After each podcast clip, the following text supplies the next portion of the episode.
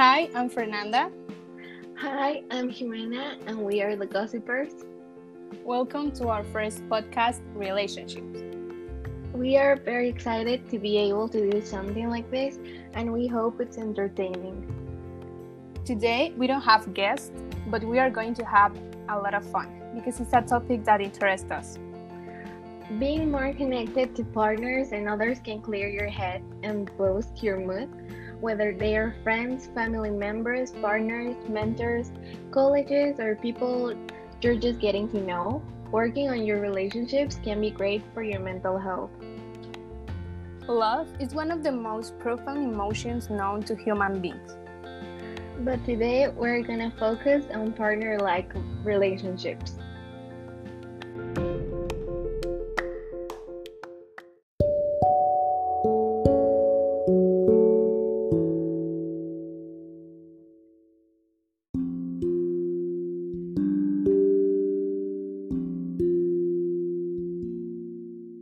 To start, we will talk about toxic relationships. These are different types of toxic relationships, and we are going to discuss them. First, there's the deprecator and belitter. This type of toxic individual will constantly belittle you. They will make fun of you, essentially implying that pretty much anything you say that expresses your ideas, beliefs, or wants is silly or stupid. Even though you may have asked your toxic partner to stop belittling you, they will continue this behavior, occasionally disguising it by saying, I'm just kidding or can't you take a joke? The problem is they are not kidding and they're doing and what they are doing is not a joke.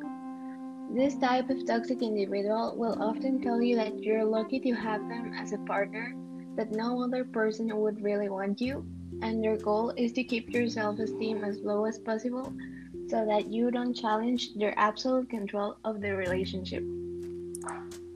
The second is the bad temper. Controlling by intimidation is a classic behavior of a toxic partner.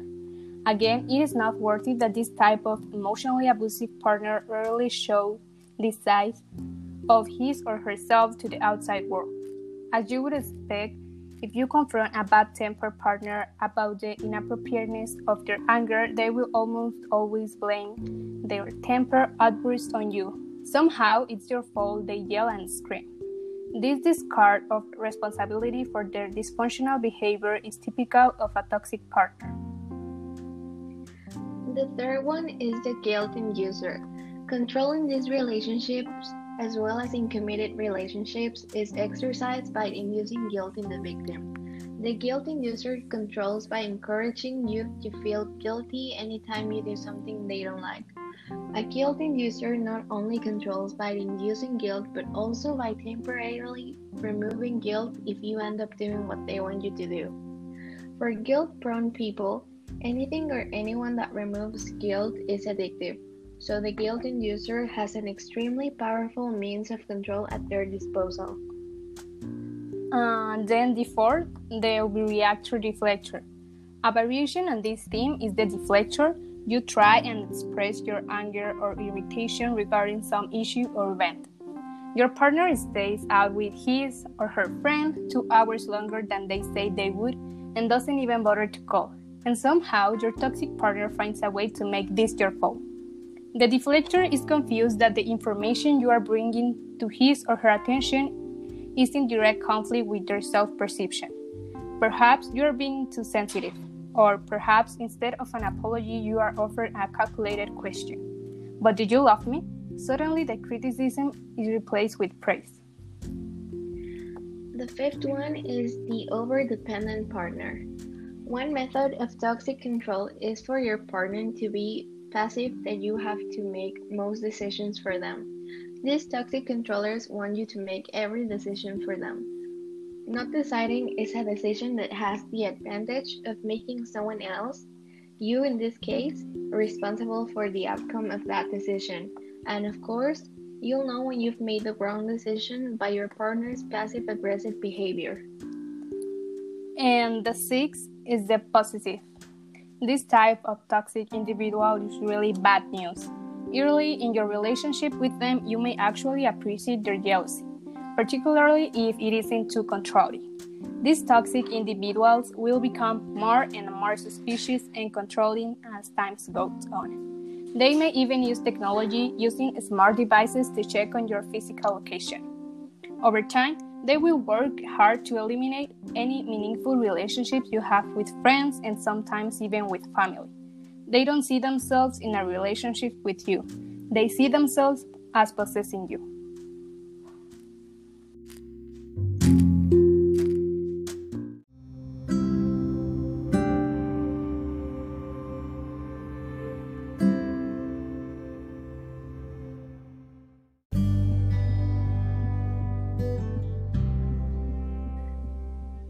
Know all about toxic relationships. Let's talk about long distance relationships. Do they really work?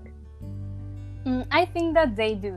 You just have to treat your partner the same way and make it work with message and video call, something like a virtual relationship.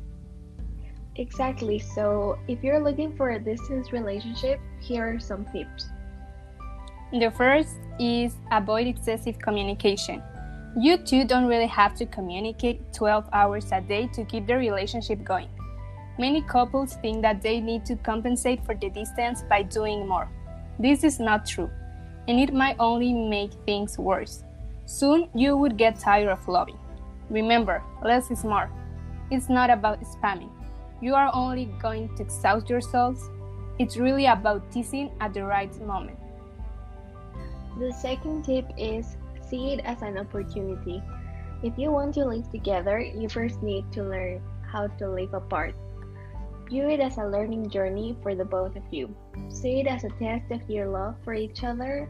As the Chinese saying goes, real gold is not afraid of the test to fire. Instead of thinking that this long distance relationship is pulling you two apart, you should believe that through this experience, the both of you will be bound together even stronger.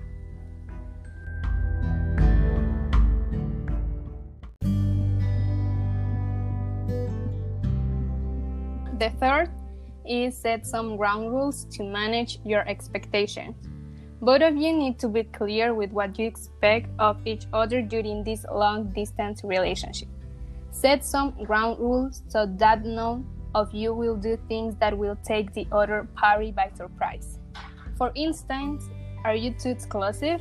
Is it alright for the other person to go on dates? What is your commitment level? It's better to be open with each other about all these things.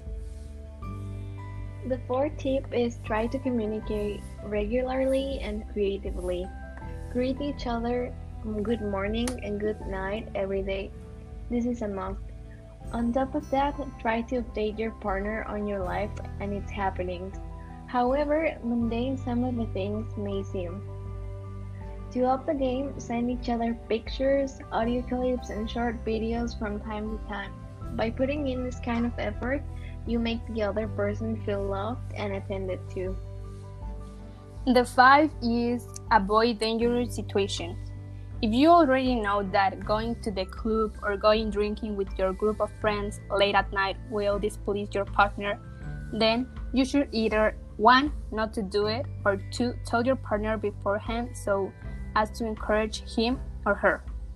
Also, it could be easy for you to fall into the trap which you, unconsciously or not, set up for yourself by hanging out with your office eye candidly after work. You need to recognize the dangers before entering into the situation. Don't just listen to your heart, listen to your mind too. The seventh tip is do things together. Play an online game together, watch a documentary on YouTube. At the same time, sing to each other on Skype while one of you plays the guitar. Take a walk together outside while video calling each other, go online shopping together, and buy each other gifts. And the eighth, do similar things. Recommend books, TV shows, movies, music, news, and etc. to each other. When you read, watch, and listen to the same things, you get to have more topics in common to talk about. This is a good way to create some shared experience even though you are living apart.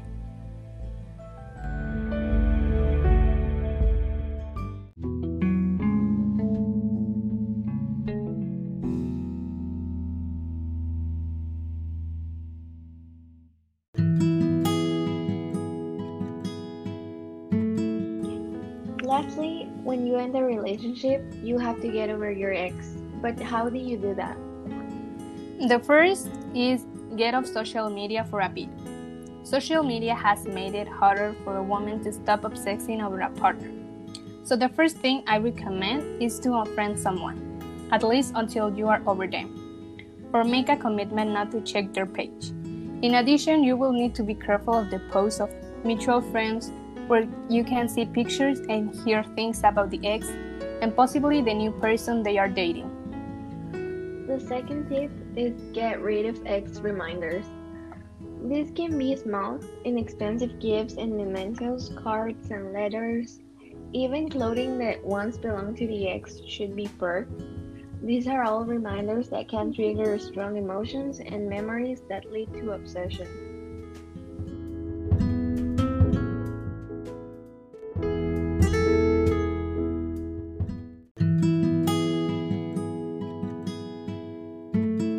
Third is resist the temptation to stage run ins. I know this may sound rather elementary, but this one is important.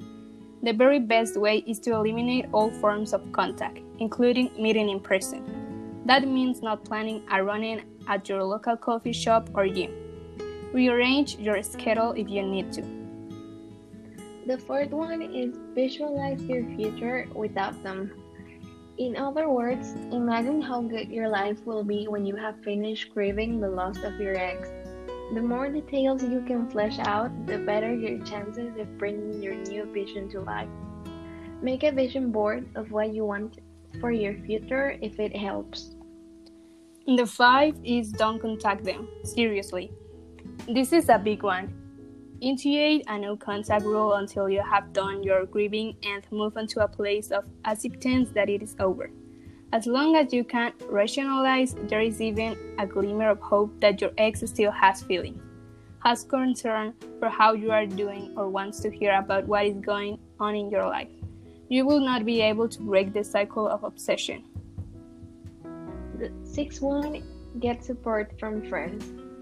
There is nothing wrong with asking your friends to encourage you to stop talking to or about your ex. Instead, ask them to encourage you to lick your wounds and take steps to move on with your life. The seven is plan a vacation. When you go through an intense breakup, it can feel like where you live is a standing reminder of the relationship you lost.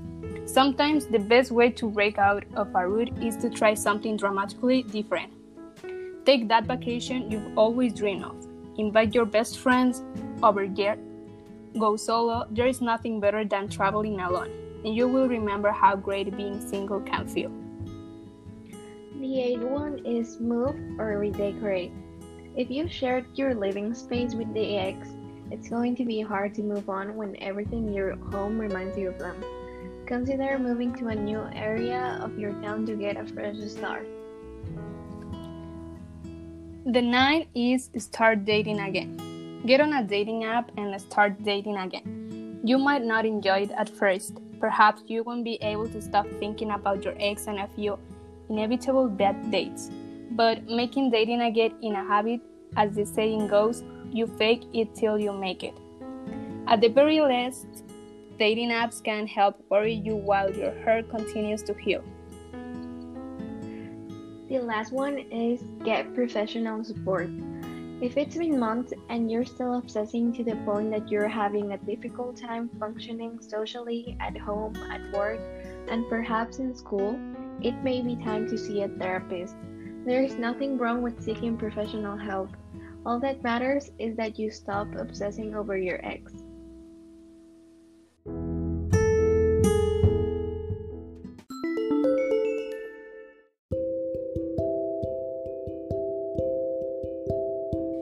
That has been all for today's podcast.